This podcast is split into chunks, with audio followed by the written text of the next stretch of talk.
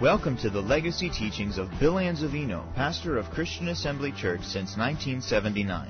Though these teachings are decades old, we invite you to get out your Bible, take notes, and get ready to receive the uncompromised teaching of God's Word. For more information about Christian Assembly Church, please visit us online at cafamily.net. Precious Lord God Almighty, hallelujah. All right, let's just let's go. Um, let's very quickly read from 19 right on through 23. When anyone heareth the word of the kingdom and understandeth it not, then cometh that wicked one and catcheth away that which was sown in his heart. This is he which received seed by the wayside. But he that received the seed into stony places, the same as he that heareth the word, and, and with joy receiveth it, yet hath he no root in himself, but dureth for a while. When tribulation or persecution ariseth for the words, because of the word, by and by he is offended. He also that received seed among the thorns is he that heareth the word, and the care of this world and the deceitfulness of riches choke the word, and he becometh unfruitful. But he that receives seed into the good ground is he that heareth the word and understandeth it, which also beareth fruit and bringeth forth some a hundred, some sixty, and some thirty. Turn to Mark 4. Underline, first of all, underline that the good ground in Matthew 13, 23 is he that hears the word and number one, understands the word. In Mark 4, same parable, verse 20. If you want to know what the good ground is, just keep listening. The good ground, 420. And these are they which are sown on good ground, such as hear the word and receive it. Matthew said, Hear the word and understand it. Mark said, Hear the word and receive it. Now go to Luke 8:15, same parable.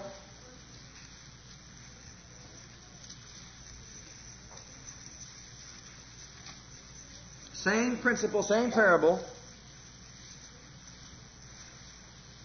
Luke 8:15. But that on the good ground are they which in an honest and good heart, notice he's talking about the heart, having heard the word, keep it or protect it in his heart, keep it and bringeth forth fruit with what? With patience. All right. We've already established a lot of facts, and to go through everything would take the entire night. So I'm not going to go through everything that we've already established in the last nine lessons. But we've established this principle that I want you to catch a hold of. It is the word that's incorruptible, which is the seed, and the seed cannot fail to produce in your heart if your heart has been programmed by getting rid of all the stones and the thorns and the thistles and getting all the garbage out of your heart of false doctrines, wrong teachings, etc., etc., getting your heart clean, cleaned out, and then putting something into that heart to make it good. The Word can never fail. I would rather get everything I got from, from God by the Word eh, rather than any spiritual gift. Through His Word is the highest way of receiving from our Father God. And he said it's not the Word that doesn't work, but it's the heart of the believer that has got to be established, that's got to be good and honest in order to produce the fruit, and yet it's got to come forth with patience. Now, we said that there are five ways, and if you go back to Mark 4, we can see it more clearly. Five ways that Satan comes to remove the word from your heart. Well, you might as well face this fact right now. You're never going to escape those five ways as long as you're in this earth. I said you'll never be in a position that he can't come at you with those five ways. He's always coming at you with them five ways. Let's look at them first and I'll explain further. Verse 17. In the middle there. Afterward, when affliction, number one, or persecution, number two, going down to 19. The cares of this world, number three. Deceitfulness of riches, number four. Lust of other things, number five. We went through them one at a time. We've explained them. We've talked about them. We could have gone more in depth, but like I said, we want to get through some of this. And then uh, those those are the five ways that Satan is coming, and we've got to face the fact that he's coming. If we understand and know that he's coming, then we can know how to defend ourselves against him. Now, he's always going to come at you in them five ways. There, you well just face it. But we said that if the individual would do something about them five ways in his own life, he could begin to grow to a place in his own spiritual growth that he could have more of God inside him than all the forces of darkness that could come against him. And when, when Satan comes in any of these five steps, you have grown to a place of spiritual maturity that you can overcome him when he comes. Now, the first one we said was affliction. To overcome affliction, you need what? Anybody remember? We must endure with patience. The force of patience. No, you'll never get to a place in your life. Your heart has got to know this. You'll never get to a place in your life that affliction is not coming against you. But the devil's put it inside people's minds through false doctrines. Well, I'm just suffering for Jesus. Oh, I'm just afflicted and persecuted, and I'm just taking it like a man or taking it like a woman. Forget all that. You're not taking it, you're complaining about it. He said that when the affliction comes, if you endure it with patience, you'll be delivered from the affliction. But if the endurance and the patience, the fruit of patience, love, joy, peace, patience, the fruit of patience must be developed in your heart a lot stronger than the, than the affliction that's coming against you. So the force of patience must be developed inside your spirit. And we said that tribulation worketh patience. When you fall into diverse temptations or tribulations, you've got to know that those tribulations worketh what? Patience. So rejoice and count it joy. He said, count it all joy when you fall into these things. If not, if you don't know that the trying of your faith worketh patience, then when you fall into them, you know what you're going to be like? The children of Israel in the wilderness, you're going to be complaining about them murmuring about it, chiding about it. I'm a Christian. Why did this happened to me? Well, I just told you why. Because Satan's, Satan's coming at you five ways.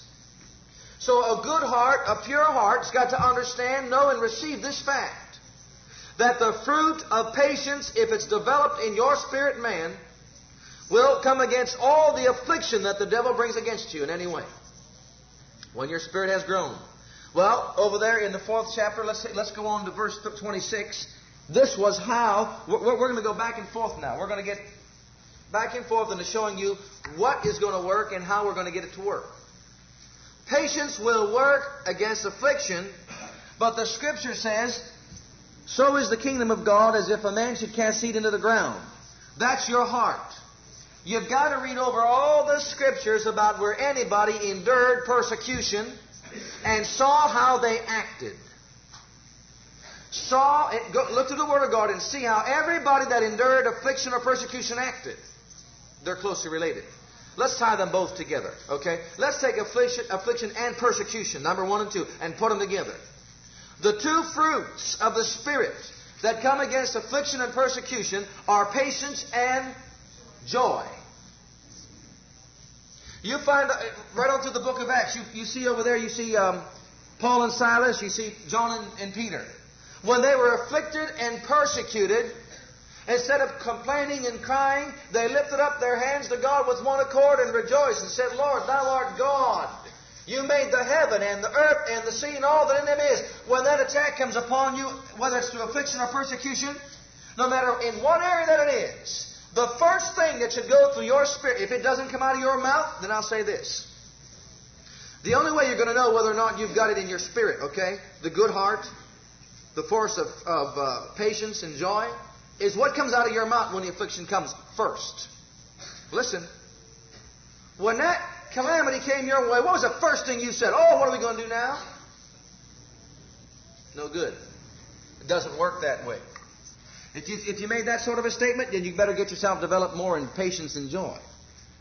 But if you walked outside uh, from the, your place of work, and when you got outside, you saw that your car was the hood was lifted up, the battery's gone, it was up on blocks, and all four tires were gone. And you walked out there with your buddies and said, "Glory, hallelujah! I count it all joy."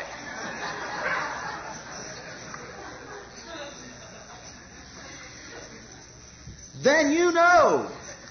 Hey, listen, he said we're peculiar people, didn't he? You hang around for a while. You hang around, I'll teach you how to get peculiar. I mean that. Count it all joy. No, not like most people say. Most people say, well, you're, yeah, you're supposed to give God thanks in your calamities. Oh, Lord, thank you for this calamity. Thank you for this thorn in my flesh. Forget all that. That's not what he's talking about. The devil would like you to believe that. But what he's saying is this. If you learn to operate the force of joy and patience, you'll be like Paul and Silas when they got into prison. And while they was there in prison and they was all beaten, their backs were open, etc., etc., etc., you wouldn't be like some of the other Christians I know today. You'd be like Paul and Silas. If the, these two, the fruit of joy and the fruit of patience was developed inside your human spirit, it's got to grow big on the inside of you. And if it does, the first thing you do when so someone comes, like I said, beats you or does any kind of affliction against you, or if your car is in that situation, you'll say, I count it all joy because I know the trying of my faith worketh patience. These things are spiritual. They are developed in your human spirit. If you never got afflicted or persecuted, then you would never know how to endure. It's like a weightlifter. He goes down and he begins to lift the weights. Or it's like a track runner. He goes out and he tries to run around the track. Well, when he first got in the spring, well, his practice in the early months of, say, December, he probably practiced all year long. But when he first got out there after a layoff, he went out there, maybe couldn't make it around the thing but twice. But if he kept on going and kept on putting on weights on his shoes and kept on running and running and running and running and running, before long he'd be able to endure long enough to finish the mile race. Isn't that right? And if he kept on doing it over and over and over and exercising it over and over and over and over, before long he'd be able to endure how many miles? You get that same person, don't let him run out there for a long time and let him say, let's go run a 25 mile race. He'll say, wait a minute, I've got to get in practice, I've got to get in shape. So every time you see any affliction, any persecution, we say, well, name a few. I'll name you a few. You ready? Your husband comes home from work, and uh, you had a rough day with the kids. He had a hard day out the office. And there you are. He says, uh, no food on the table? You just stand there and look at them. What kind of a wife are you? No food on the table? Right now, open up to the 39th Psalm. I want to show you something here. Are you ready? I'm not going to pick on any sex either. I repent. Glory to God. Amen. We're all one in Jesus. Amen. You're going to have to bite your tongue after you read this one. And the lovely lady is just standing there. And he's getting up, mean, he's just getting up, crawling up one side, down the other, and she's just standing there. And this is exactly what she, she's like. I said, this is verse 1. I said, I will take heed to my ways, that I sin not with my tongue. I will keep my mouth with a bridle, while the wicked is before me. Now, wait a minute. I didn't say you. Oh, glory to God.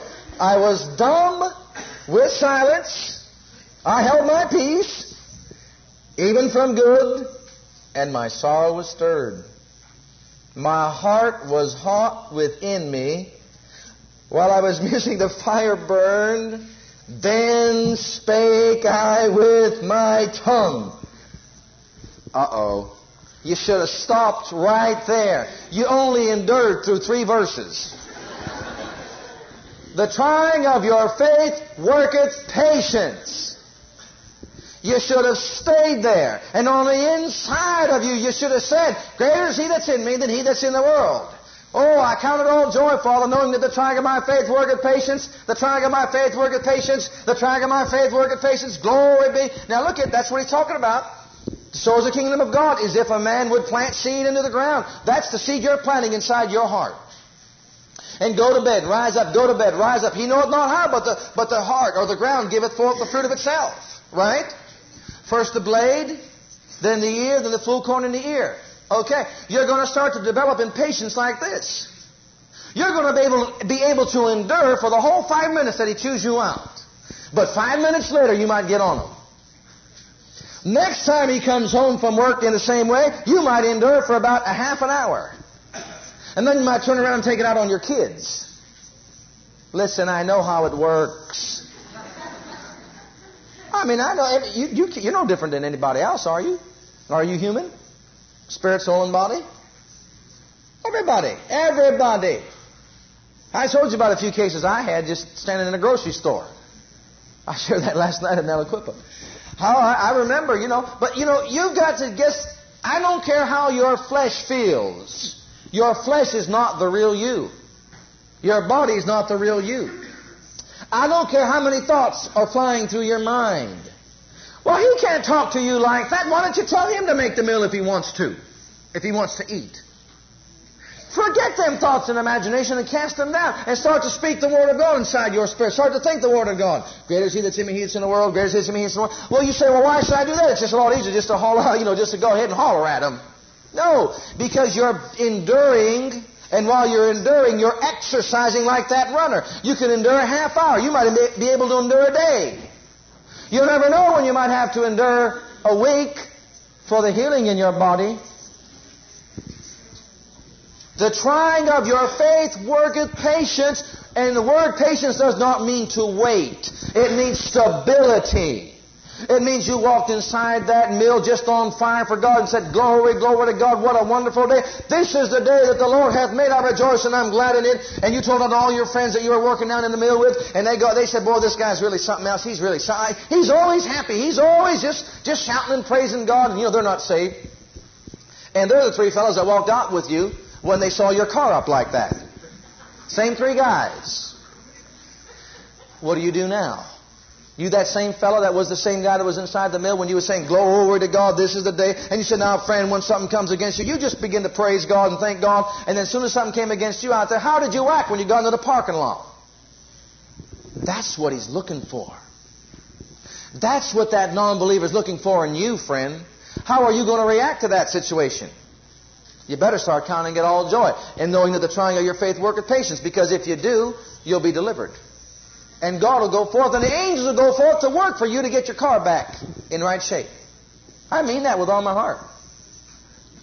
Just don't let that slow burn on the inside come on the outside, see? Don't let it come forth. Don't speak it forth with your tongue. So the good heart is one that develops the fruit of the Spirit inside on the inward man. Patience, joy, we'll take care of them. Let's back all the way up to the beginning. Let's start with the first fruit of the recreated human spirit. I think this is the fruit that covers all the other fruit together. If you'll take all the next fruit, all the other eight, you'll find out that they're offsprings of this one love. They come forth. Love is the ultimate, and all these other ones spring forth. They come forth from this one love. And if you'll get love inside your heart, we're going to show you how to do it. And then you'll begin to see that your heart will be the perfect heart for the Word of God to grow in. Uh, back there in Matthew or Mark, any one of them, the first thing we said was the heart, the person that received the seed by the way, by the into thorns and thistles and that sort of thing, or in stony places, had no root in himself. Isn't that right? Now go to Ephesians 3, and we'll find out that the root or the depth that you need to know about is God's love for you. God's love for you. Ephesians, the third chapter. Paul is speaking to the church here, but he says some amazing things I think we need to know. These are not just scriptures you need to quote. These are scriptures you need to meditate, study, and confess them daily for yourself and build that in, into your inner spirit. And the way you build it into your inner spirit is like we said, the same sower, you sow the word into your heart by speaking the word of God to your heart. As you speak it, you hear it. As you hear it, it goes into your heart. Faith cometh by hearing, hearing by the word of God. And then on the inside, your spirit man begins to develop and it begins to change your lifestyle from the inside out. How? We know it not how. But the Spirit bring forth the fruit of itself. He just said, forget how, you just keep doing it. We don't trust God with our understanding, we trust Him with our what? With our heart. Okay, now, this is number one, and we're going to put this at the top of the list. We're going to start on it. I don't care if we take a month on this one thing. It don't matter to me. Love. Love is the first fruit of the Spirit. If your spirit man is going to be a good spirit man to bring forth fruit through the Word of God, you're going to have to be rooted and grounded in love. Let's read the whole thing together. Paul said from verse 14, For this cause I bow my knees unto the Father of our Lord Jesus Christ, of whom the whole family in heaven and earth is named, that he would grant you, according to the riches of his glory, to be strengthened with might by his Spirit in your inner man, that Christ may dwell in your heart by faith that you, being rooted and grounded in love, may be able to comprehend with all saints what is the breadth and length and depth and height, to know the love of God, which passeth knowledge, the love of Christ passeth knowledge, that you may be filled with all the what? If your heart is that way, beloved, then your heart is the perfect ground to produce the seed, the fruit, in any area of your, no matter what area of your life it is, no matter what it is. But notice the phrase, being rooted and grounded in what? Okay, if you are, then you'll be able to understand what? Look at what it says in verse 18. The reason why he wants you rooted and grounded in love is so that you may be able to comprehend with all saints what is the breadth and length and depth and height and to know the love of Christ. Okay, may I say this? The reason why someone said, why are there so many Christians, even though they're born again and spirit filled, that have so many differences of opinion? You hear people talk like that? Why are there so many Christians that, well, I see it this way, brother, and I see it this way? And this one says, I don't see it that way, I see it this way. And the other one says, well, I, I disagree with all of you. I believe it this way. Why? Can you imagine a brand new, born again, baby Christian coming to a church and you've got one saying, oh, this is it. And, and the next one says, no, this is the way. And the one says, no, no, this is it. And this, and before you know it, that little one is just confused. Where does confusion come from? Sounds like to me them older ones didn't know what they was doing. But I'll tell you what, friends, I learned. I learned to trust in God's Word, not in man and the Holy Spirit. And you better weigh out every word that I say because if you don't, I don't want you trusting in what I say. I want you trusting in what God says. And that's why I don't deviate too much from the Scriptures because I let God speak for Himself. Here's the reason why. If you purposed in your heart to know this one fact God's love for you. Not anybody else. God's love for you. If you would purpose in sincerely from your heart understand what is the deepness of God's love towards you as an individual, you'll have no problem understanding anything else in the Bible. Nothing else in the Bible. I said it when I first came, I'll say it again. You study the Word of God in the light of His love, His characteristics. Love, light, and life. That's who He is.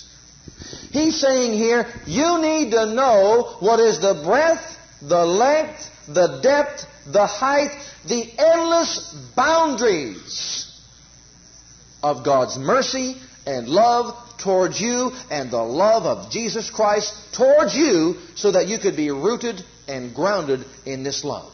The Word will not take root in a heart that does not understand the love of God towards Him. I mean towards you as an individual now. This you need to know. When I hear people talk about how they think that God made them sick for a reason, all I just say, Father, they've never met you. Oh, they may be born again, but they don't know you. They don't understand.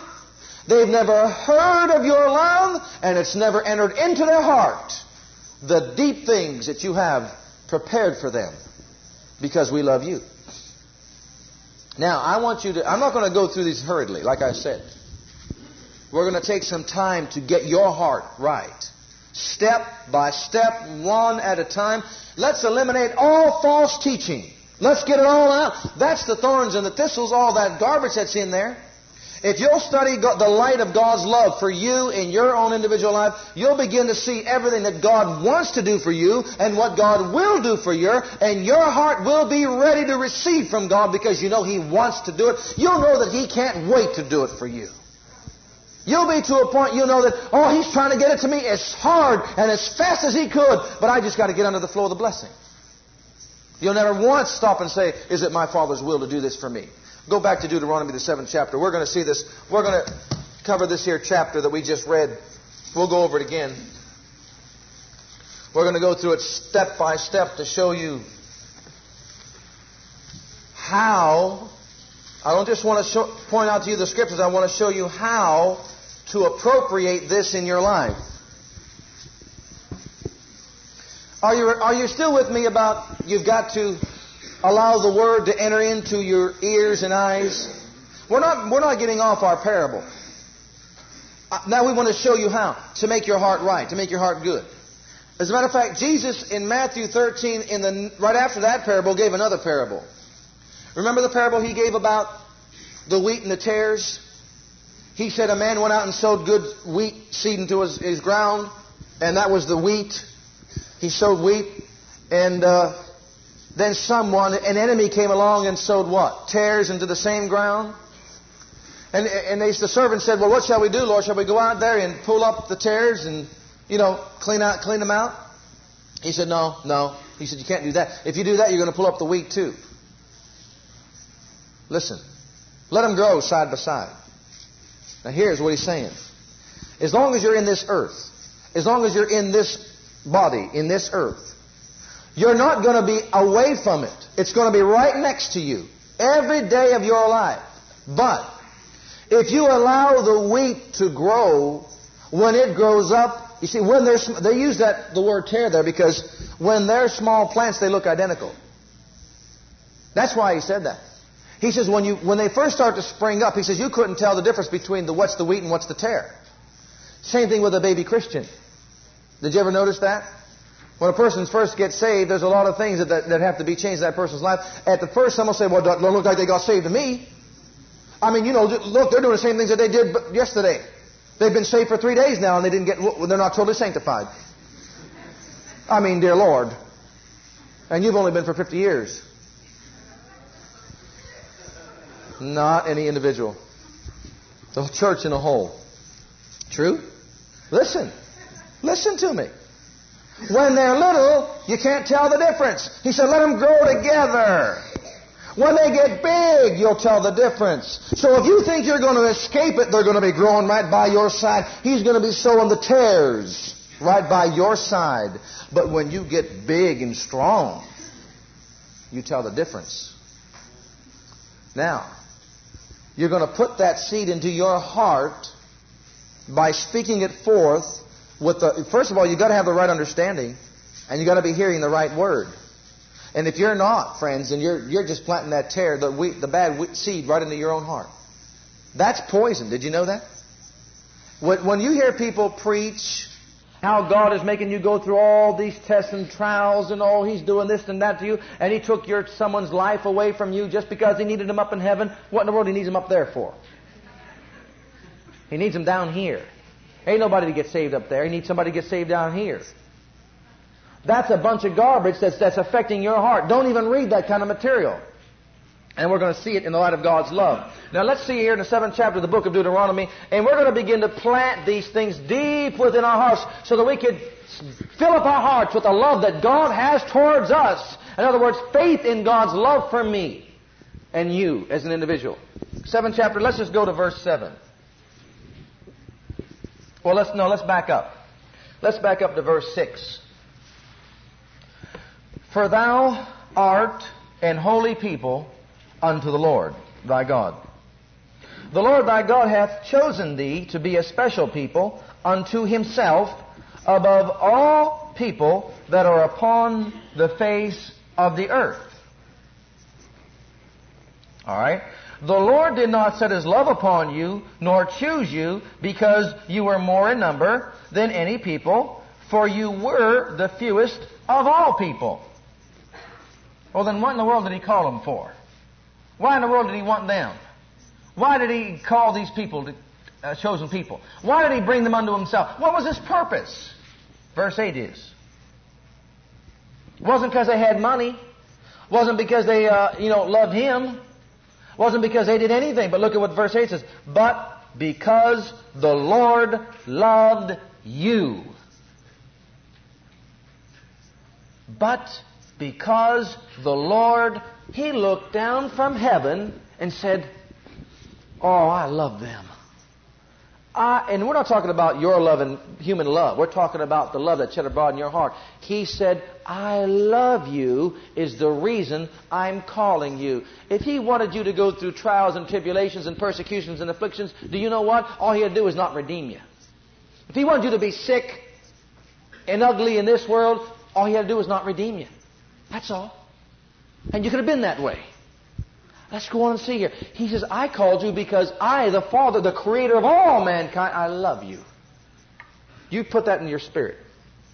And because he would keep the oath which he has sworn unto your fathers, hath the Lord brought you out with a mighty hand and redeemed you out of the house of the bondman from the hand of Pharaoh, king of Egypt. Now move on down to verse 13. I'm going to go faster this so I can get everything in.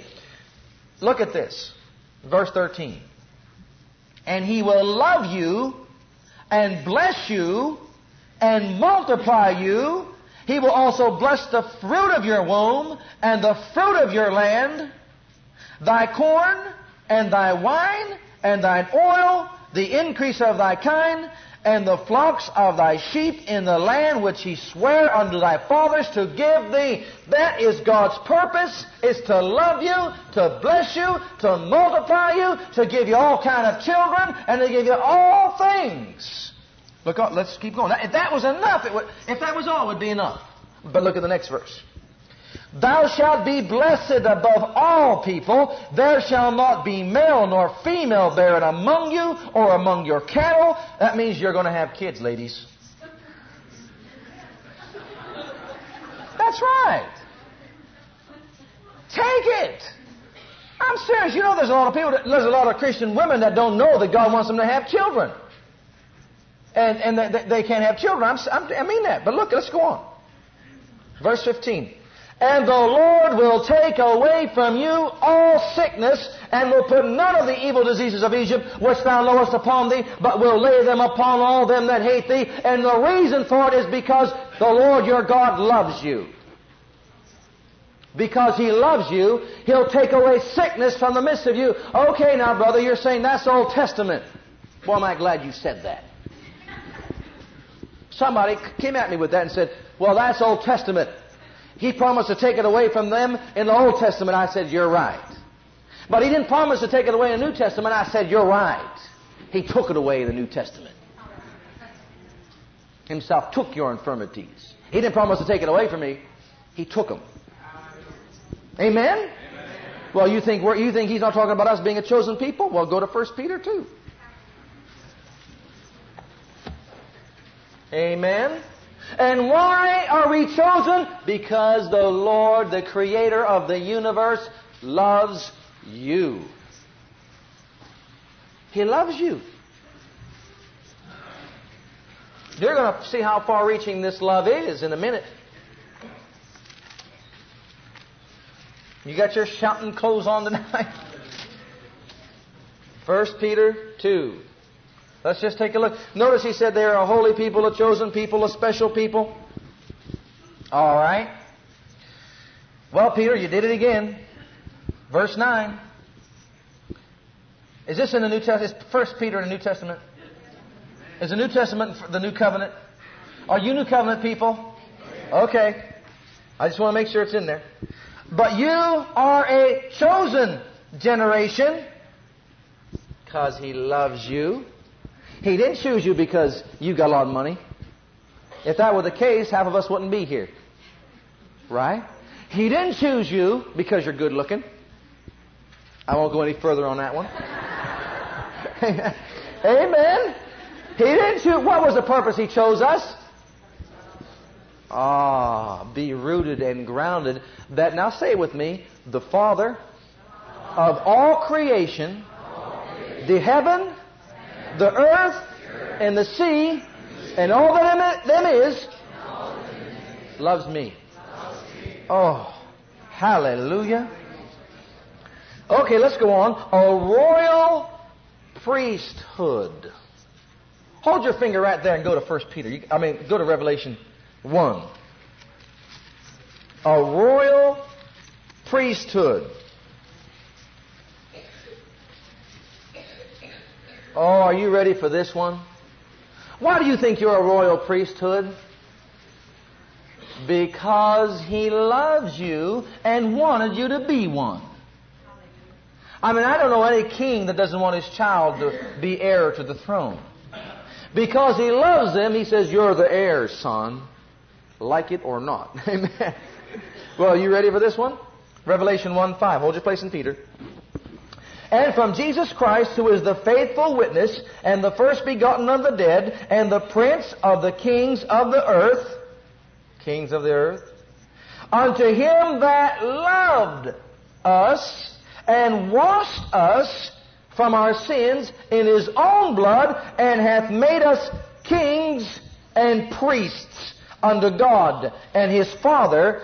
To him be glory and dominion forever and ever. Amen. He loved you so much, that said, that he bought you back and washed you in his own blood to make you a king and a priest unto him, unto his Father. Because he loves you. All right, you're a royal, a royal priesthood, a holy nation. We're a holy nation. Why, really, we're a holy nation for the purpose of this. You are the temple of the living God. As God hath said, I will dwell in them, and I will walk in them, and I shall be their God, and they shall be my people. Not only we are His servants, man, let's go there. Hold your finger right there and go to Second, uh, First Corinthians. I'm sorry, Second Corinthians, seventh chapter, verse one.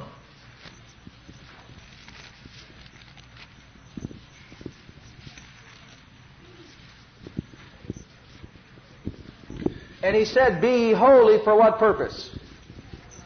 For I am holy, and if the I am holy lives inside your spirit, he said, Be ye holy. We're a holy generation. We're a holy people. Let's see this here. Having therefore these precious, this is verse 1, 2 Corinthians 7 1. Having therefore these precious, these, these promises, dearly beloved, let us cleanse ourselves from all filthiness of the flesh and spirit, perfecting holiness in the fear of God. Did you notice that having therefore was there? Did you notice that? If you find a therefore, what are you supposed to do? Find out what it's there for, right? It's there for because of verse 16 of the, of the previous chapter, right on through 18. Let's read it. And what agreement hath the temple of God with idols? For you are the temple of the living God. As God had said, I will dwell in them, I will, and walk in them, and I will be their God, and they shall be my people. Wherefore come out from, uh, now you mark these down. Wherefore come out from among them, one, be ye separate, two, saith the Lord, and touch not the unclean thing, number three, and I will receive you. He didn't stop there. Look at the next verse. And will be a father unto you. And you shall be my sons and daughters, saith the Lord Almighty. Having therefore these promises, dearly beloved, let us cleanse ourselves from all filthiness of the flesh and spirit, perfecting holiness in the fear of God. And if you don't have that reverent fear of God, you'll never perfect holiness. But friends, if you fear the Lord your God reverently, you will become a holy. You'll walk in love if you're the only one on this earth. I have purpose in my heart to walk in love if I'm the only one. You could kick me in the shins. You could beat on my head. You could do anything you want to do to me. I'm going to walk in love towards you. You could talk about me down the street. You could, I'll never talk about you behind your back. I don't care what you do. I don't care what you say. I'm going to do it. Because my Father's holy and I want Him to be a Father to me. That's why some people don't know Him as Father. They don't want to be a son or a daughter. I want to be a son to Him. I want to know the Father heart that He has towards me. He's your Father. He's not just God. He called you, and the whole purpose of redemption was so that you can be His sons and daughters. Okay? Peter, let's go back there. A special people, pe- people, all those that you're seeing are, are found in Deuteronomy 7, right, right where we read them, verses 6 through 8, right where we read those holy, special, chosen people we are a royal priesthood, a holy nation, a chosen people, a peculiar people. Really, we use that term peculiar, but it really means a purchased people. We have been purchased. Purchased. You have been bought with a price. It, the sister said, the price that was paid for our redemption is priceless. How many know the scripture that says precious in the sight of the Lord is the death of his saints? Well, I don't want to burst your bubble. That word precious does not mean what you think it means. It doesn't mean precious as what a precious thing. That word means priceless. Listen. Priceless the price that had to be paid for the death of, his, of us from the beginning. That word precious does not mean like we take that word today. It means invaluable. You couldn't put any price on it. In the sight of the Lord is the death of his saints. It cost the Father the price of his Son and you became a holy nation, a peculiar people, a special purchased people, because your Father loved you so much, He was willing to send His Son. Well, I've got to just throw it in right now. If He promised to take sickness and disease away from the midst of them people when Jesus hadn't died yet, you can now understand why he took it away from you people. Because the price was already paid. Now, are you ready for the endless boundaries of God's love? For God so loved the world that divine love was so far reaching that He gave Him. That He gave Him. That He gave His only begotten Son. The cost for you to be the peculiar purchased people unto our God. He bought us back out of every nation and kindred and tongue and made us kings and priests unto our God was His own blood. And we're going to see that in a minute. We want to talk about His death, burial, and resurrection. If you can understand that He was willing to do that for you, where Jesus said, greater love has no man than this that a man lay down his life for his friends. Both the Father's love and both Jesus' love Himself for you. But let's go back here. to Peter. For what purpose are we the royal priesthood, the holy nation, the special people, the holy people? For what purpose are we? Look at what he said here. That you should show forth the praises. Now see, if you don't get, someone say, why do you get so much into definitions? I'm going to tell you why right now. Jesus said dig deep. Did he not? You know what that, that word is deceiving right there. How many of you got a little number by your by that word praises in your anybody here? Somebody shout out what, what it says. Okay. Virtues. That's one of them. Now listen. You have been called a holy people, a royal priesthood, a holy nation, a peculiar people, so that you could show forth the excellencies, the glory, and the virtues That's what that word means. Don't sound like if you're sick you're going to show any of that stuff for. Look at it again. That you should show forth the excellencies, the virtues, the glory of Him who hath called you out of darkness into His marvelous light. Excellencies is what He's talking about. The fruit of the human spirit. The virtues. Add to your faith virtue, the virtue knowledge, and knowledge temperance, to temperance, patience, godliness, brotherly kindness, etc. Charity above all. He wants us to show forth the excellencies of the power of the resurrection inside your heart. Christ in you, the hope of glory. He wants you to show it forth in this wicked and perverse generation. The excellencies. To show people we could walk in divine health to show people we can walk above all the garbage that's inside this world, to show people we can live the life that Jesus Christ lived on this earth. He wants us to show forth the excellencies of the fruit of His Spirit. That's what He wants. That's what He's talking about. Because He loves you.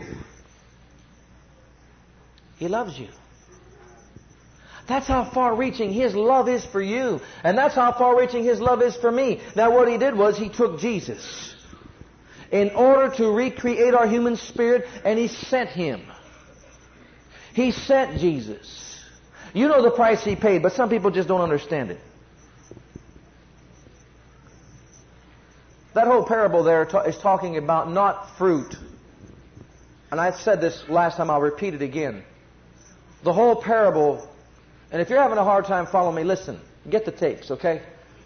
Uh, the Lord showed me this. You're going to have to get the tapes. The way I teach, I teach, okay, like the train. You keep on adding on the, another boxcar here and there.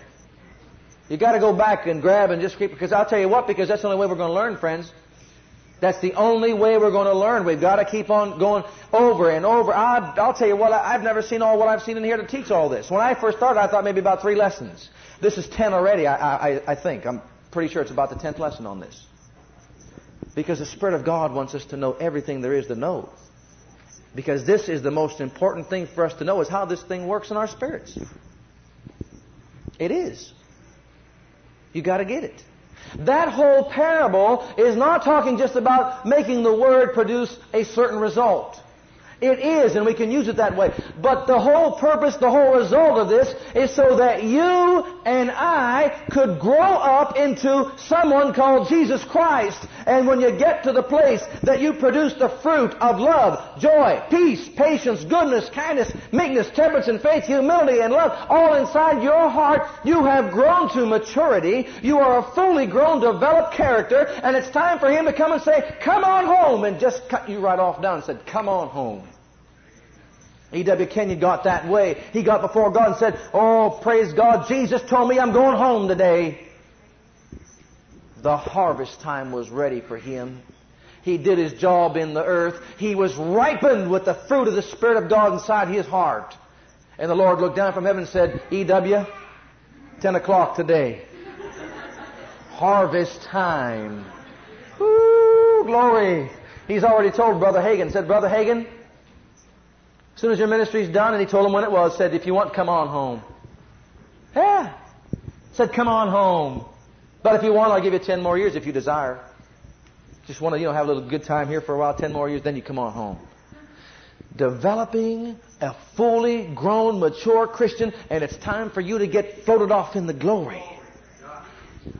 Because they showed forth the excellency of the power of God. And that man, E.W. Kenyon, didn't have any sickness and disease in his body. I'll tell you right now. And there are a lot of people you don't know of that died that way. And I know a lot of people that know that and believe that, but they, they didn't bring it forth because nobody but accepted what they were teaching. But praise God, we open up a whole new thing in the realm of faith and the Spirit. The Spirit of God has done it. He's opened up a life so power packed with God's love towards you. He has unveiled the, all the love that the Father has towards you in such a way you would have to be, it would be ridiculous to say that your Father would not do something for you in your life. You'll get to the point, friend, when somebody says uh, it might be God's will for you to be sick. You'll say, "You don't. Who are you talking about? You've got the same Father I've got. You don't even know Him." Because the will of the Father God is. Would you, for, let me put it this way: Would your Father want you sick? Anybody here's Father wants you sick? Okay, go to Matthew Matthew seven. I've taught this. Uh, this just keeps coming up and coming up, but that's okay. Let it keep coming up. It'll get into our hearts. We're talking about God's endless love towards you. And if you'll grab a hold of this, it'll change your way of reading the Word of God. It'll change your beliefs. I'll tell you right now. When you find out how much God the Father loves you down deep on the inside of you, oh dear God, it'll change everything you believe. Study the Word of God in the light of God's love. Because God is love. In Matthew 7 7, He said, Ask and you shall receive. Seek and you shall find. Knock and it shall be opened unto you. Him ask and him and seek and find, him and knock shall be opened unto him. For what man is there among you if his son should ask bread, would he give him a stone? Or if he would ask a fish, would he give him what? What father is there among you if your son asks bread, would you give him a stone? Or if your son asked fish, would you give him a serpent or an evil spirit or scorpion? What father? Next verse. If you then, being evil, I don't know if, did I give you the definition of that here? If you then, being evil, circle that word. I didn't think I taught this here. Circle that word. That word evil is talking about immoral, unregenerate, wicked in your mind, in moral standards, immoral. If you, man in his fallen state is this way, okay? That's what he's talking about, your natural human state. If any father in, in this way, he would have no moral values if it was not for the written law and God revealing himself to man. Man was so wicked, God wanted to destroy him in, in the beginning, off the face of the earth. His heart was so wicked and just told terrible things about God. Listen, if you, being that way, he's talking about right there, can give good gifts to your children, even though you're that immoral in your own moral values, impure, depraved, whatever you want to call it, you'll still give a good, you'll give a good gift to your child. Is that true? Anybody here wouldn't? Especially if your child was hungry and wanted bread or a fish. That's talking about anything, friends. The supply. He's, I am glad he said the supply to the mortal body. I really am. Uh, because that's not spiritual, is it? He's talking about bread even for your physical life, fish for your physical life. Okay, next three words. How much more? How much more? How much more than what? How much more than an unregenerate, immoral, wicked, natural, evil human being would give bread and fish to their son or daughter if they asked, How much more will your heavenly Father, your Father in heaven, give you good things if you ask, you shall receive? If you ask Him to heal your body of that cancer and He says no, then you're saying that the Father God is less of a Father than the evil one. Do I need to run that by you again?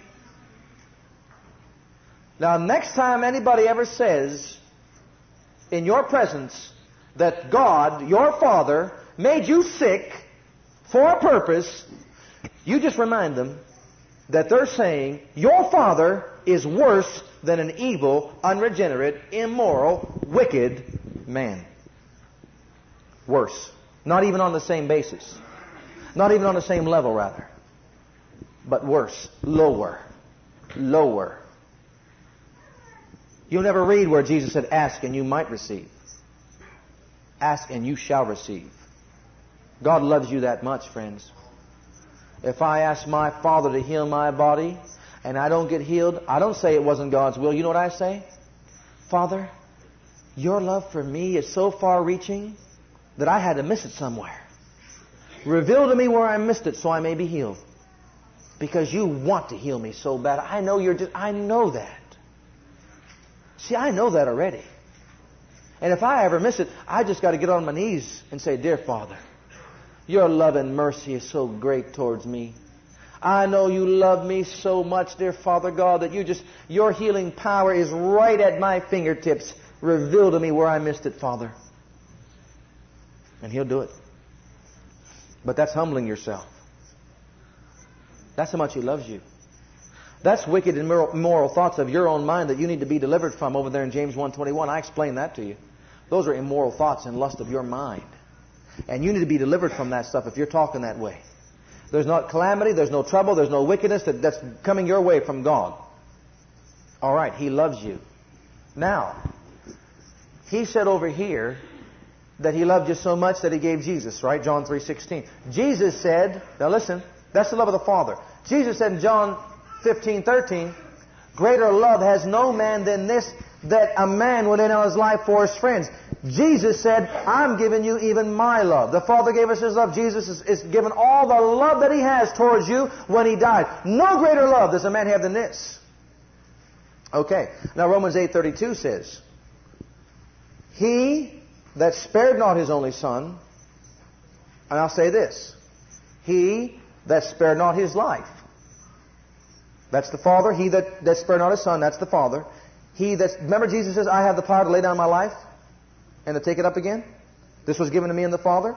Okay, the Father was willing. He loved you so much that He gave His Son. Jesus was willing when He came, willing to do what? Willing to die. And I don't got time to explain this. Willing to die, willing to go to hell, suffer the torments of hell, and then be raised out of that death for you. He was willing to do that for you to purchase you back to the Father. That's how much He loves you. Romans 8.32 goes on to finish it this way. He that spared not his only son, but delivered him up for us all, how shall he not with him freely give you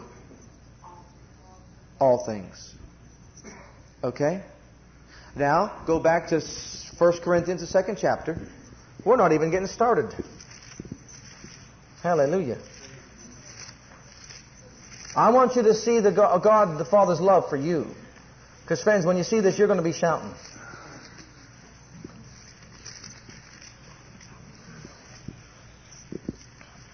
1 Corinthians, second chapter, eye'll just give you a verse here. Let's go read these verse two. Two verses. See, you don't know this, but we're doing right now the principles of, of the parable of the sower. Are you hearing? You're hearing the truth. Are you seeing? Well, look at verse 9 now. But as it is written, I hath not seen nor ear heard, neither is entered into the heart of man. Well, now you could say this you are seeing and hearing, and it's entering into your heart the thing which God prepared for them that love Him. Because verse 10 says, But God hath revealed them unto us by His Spirit. For the Spirit searcheth all things, yea, the deep things of God. For what man, for what man knoweth the things of a man, save the Spirit of man that, which is in him?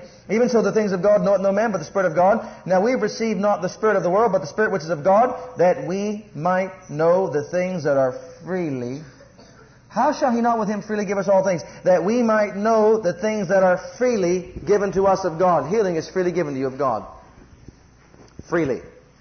Nothing you have to do for it. It's free. It's free because he loves you, and that's why. That's his purpose for it.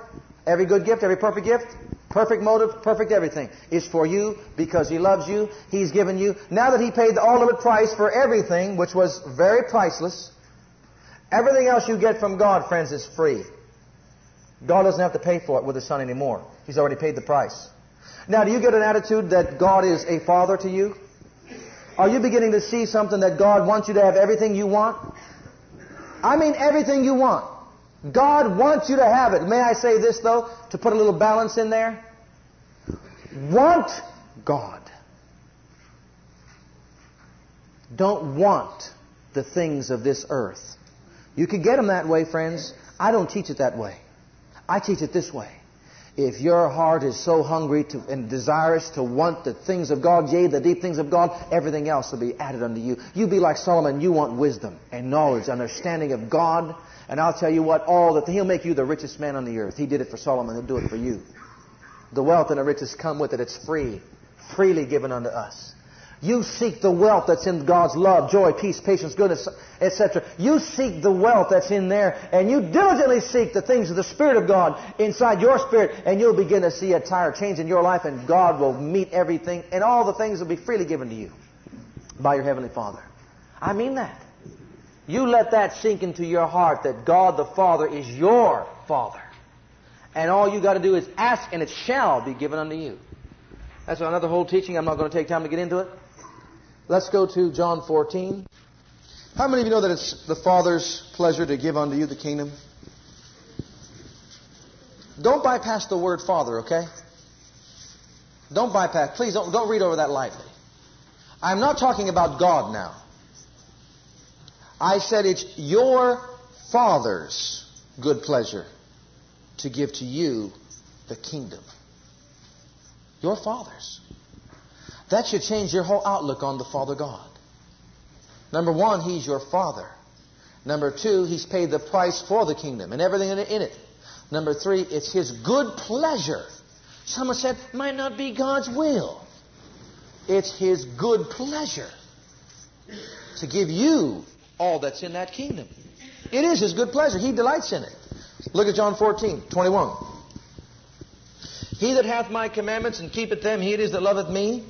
And he that loveth me shall be loved of my Father, and I will love him and will manifest myself to him. He loved you enough to give his life, and the Father loved you enough to send his Son. Now he's saying, if you'll just love him and keep his commandments, He'll love you as a son. And Jesus says, I will love you and manifest myself to you. Go on down here. Verse 23, where Jesus starts. If a man love me, he will keep my words. And my Father will love him. And we will come unto him and make our abode with him. He that loveth me not keepeth not my sayings. The word which is which ye hear is not mine, but the Father's which sent me. These things have I spoken unto you, being yet present with you. Now go to the, the 16th chapter.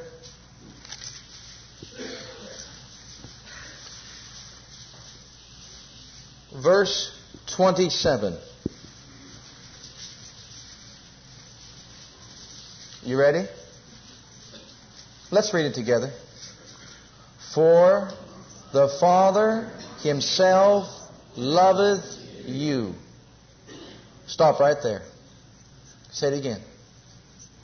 For the Father himself loveth. Now reverse it. The Father himself loveth me. For the Father himself loveth me. Well, that leaves us a little bit dark there. Let's go back up. You ready? Verse 23? In that day ye shall ask me nothing. Verily, verily, I say unto you, whatsoever you shall ask the Father in my name, he will give it you. Up until now, hitherto, have ye asked nothing in my name. Ask, and you shall receive, that your joy may be full. These things have I spoken unto you in Proverbs, but the time cometh when I shall no more speak unto you in Proverbs, but I shall show you plainly of the Father. At that day you shall ask in my name, and I say not unto you that I will pray the Father, for the Father himself loveth you. Jesus was saying this.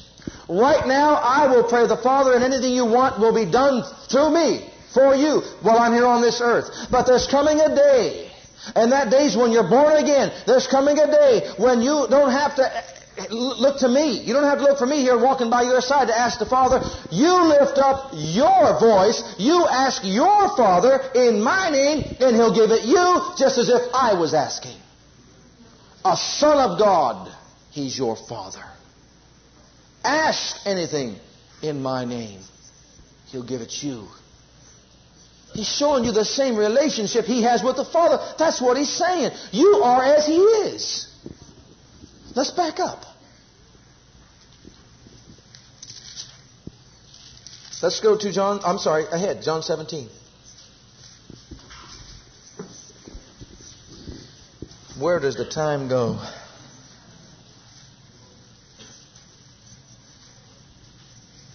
Let's go to verse 21 and let's just soak this into our spirits. Let's soak it deep into our hearts. That they all may be one, as thou, Father, art in me, and I in thee, that they also may be one in us, that the world may believe that thou hast sent me, and the glory which thou gavest me the excellencies, the virtues that you've given to me, have I given them, that they may be one, even as we are one, I in them, and thou in me, that they may be made perfect in one, that the world may know that thou hast sent me, and hast loved them as thou loved me. The Father loves you as He loved Jesus Listen to me. Jesus did not do without. He said, Father, I thank thee that thou hearest me always, and I know that thou hearest me. 1 John 5 says, This is the confidence you have in him that if you ask anything in his name, in my name, according to his will, he heareth you. And if you know that he hears us, then we know that we have the petitions Friends, God's not withholding any good thing from them that love Him. Because He hath set His love on me, therefore will I deliver Him. I'll set Him on high because He hath known my name. He'll call upon me and I'll answer Him. And listen to me. Want to get this out of your spirit right now? His answer is not sometimes yes, sometimes no, sometimes maybe but yea and amen are his promises to you by us in Christ Jesus. The Father loveth you. The Father loveth you. The Father, God, loveth you. Any reason for putting that seed of anything inside your spirit man should be based on this. Father, I know that your love is so endless for me and so deep for me. I know that your love, it is your total will that I have when I'm asking for you. That's the first thing you've got to know when you're going to ask God to do something for you. Ask your Father to do something for you. Your heart, if your heart doesn't know that, friends, and you know what? The Word cannot be rooted and grounded in you. But if you know the endless boundaries of God's love for you, then the word, the seed, has a place to root itself and to implant it. Because we already know that these things don't happen like that. It takes time to produce that fruit, doesn't it? It's, if it's in that heart of love, you're going to know the endless boundaries of God's love towards you. And then He says you'll be able to do exceeding abundantly above all you ask or think. Above all you ask or think. Ah, I could go all night. I could go all night on, I may do it on this one thing. God loves you. God doesn't want you sick. God is your Father. Your Father loves you. The Father has healing in His wings. The Father has gold, silver, cattle. The Father has all things that pertain to life and godliness. It's all yours. It's all yours. It's all yours. It's all yours. It's all yours. It's all yours. One fellow asked the Lord, he said, Lord, if there's anything, anything, anything, I'm going to ask you to protect me and to keep me from all the wickedness and all the evil and all the things that are in this earth. And the Lord says, I've granted to you your request. Because He loves you. He loves you. Why are you called? He loves you. Why are you a, a king and a priest, a royal priesthood? Because He loves you. Why are you in this earth living by the name of Jesus? Because He loves you. He loves you. He loves you. He loves you. He loves you. Ask and you shall receive. Why? Because He loves you. Seek and you shall find. Why? Because He loves you. He loves you. God, the Father, the Creator, the Maker of the universe, and all that in them is, loves you.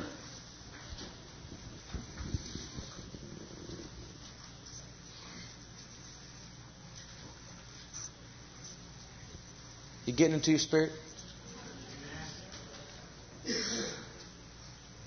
The God of all glory, the soon coming King, the Most High Messiah, the healer, the deliverer, Jehovah Rapha, Jehovah Sidkenu, the Lord your righteousness, Jehovah Shammah, the Lord that's ever present, El Shaddai, the God that's more than enough, loveth you.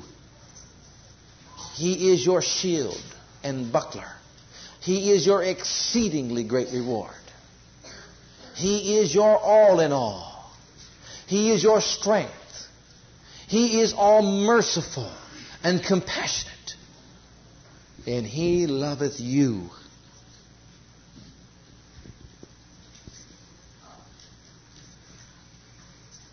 That's a heart that's prepared to receive word, the word. Rooted and grounded in the endless boundaries of God's love for you. I want you to just begin to picture. Close your eyes. Just close your eyes. Jesus stood there at the holies of holies. And as he stood there before the holies of holies, what right did he have to enter in? I could just see him standing there and saying, Father, I love those people so much that I was willing to do all that I did, everything that I did, to come here. And because I'm here, I'm telling you right now, I am going to stand by your side to intercede for those people on the earth because I have bought them. I have given birth to them. Those people have now access to come to your throne, Heavenly Father, just like I do. And I'm about to take my own precious blood and to sprinkle it on your mercy seat, on all the heavenly utensils of worship. I stand here in love. The greatest act of love that humanity ever known. I'm standing here and I stand here in love. And I'm going to do it. I'm going to pour it all out. So that them people on this earth can be your children, your sons and daughters. You can have children now, Father. Yes, you were barren. I was your only child sent. You had none. But rejoice. But rejoice, Father. I'm about to give birth to a royal nation, royal priesthood, holy nation. I am about to shed my blood across this throne of mercy so you, Father, can have children to pour out your love on right now. And then he walks in, he sprinkles it, and the angels rejoice, and the Father heart of God shed forth, sheds forth the Holy Spirit, and the Holy Spirit of God comes down to the earth on the day of Pentecost, and God the Father had 120 more children to pour out His love on. And He says, It's all because I love you. But if you set your love on Him, is where it's at. He loves you. He loves you. He loves you. Thank you for listening to our legacy teachings. We pray today's message has a profound impact upon your life and your ministry. I want you to know that God loves you, has a great plan for your life. But if you've never made Jesus Christ Lord and Savior of your life, I'd like to invite you to do that right now. Just pray this simple prayer right after me. Just say, Heavenly Father, I come to you just as I am. And I believe with all my heart that Jesus died for my sins and was raised from the dead for me. I open the door of my heart I call upon the name of the Lord. Lord Jesus, come into my heart now. I receive you and accept you as my personal Savior and Lord. If you prayed that prayer with me, you're a child of God right now, and I encourage you to get into a good Bible based church where you can learn to grow in your Christian faith and experience. God bless.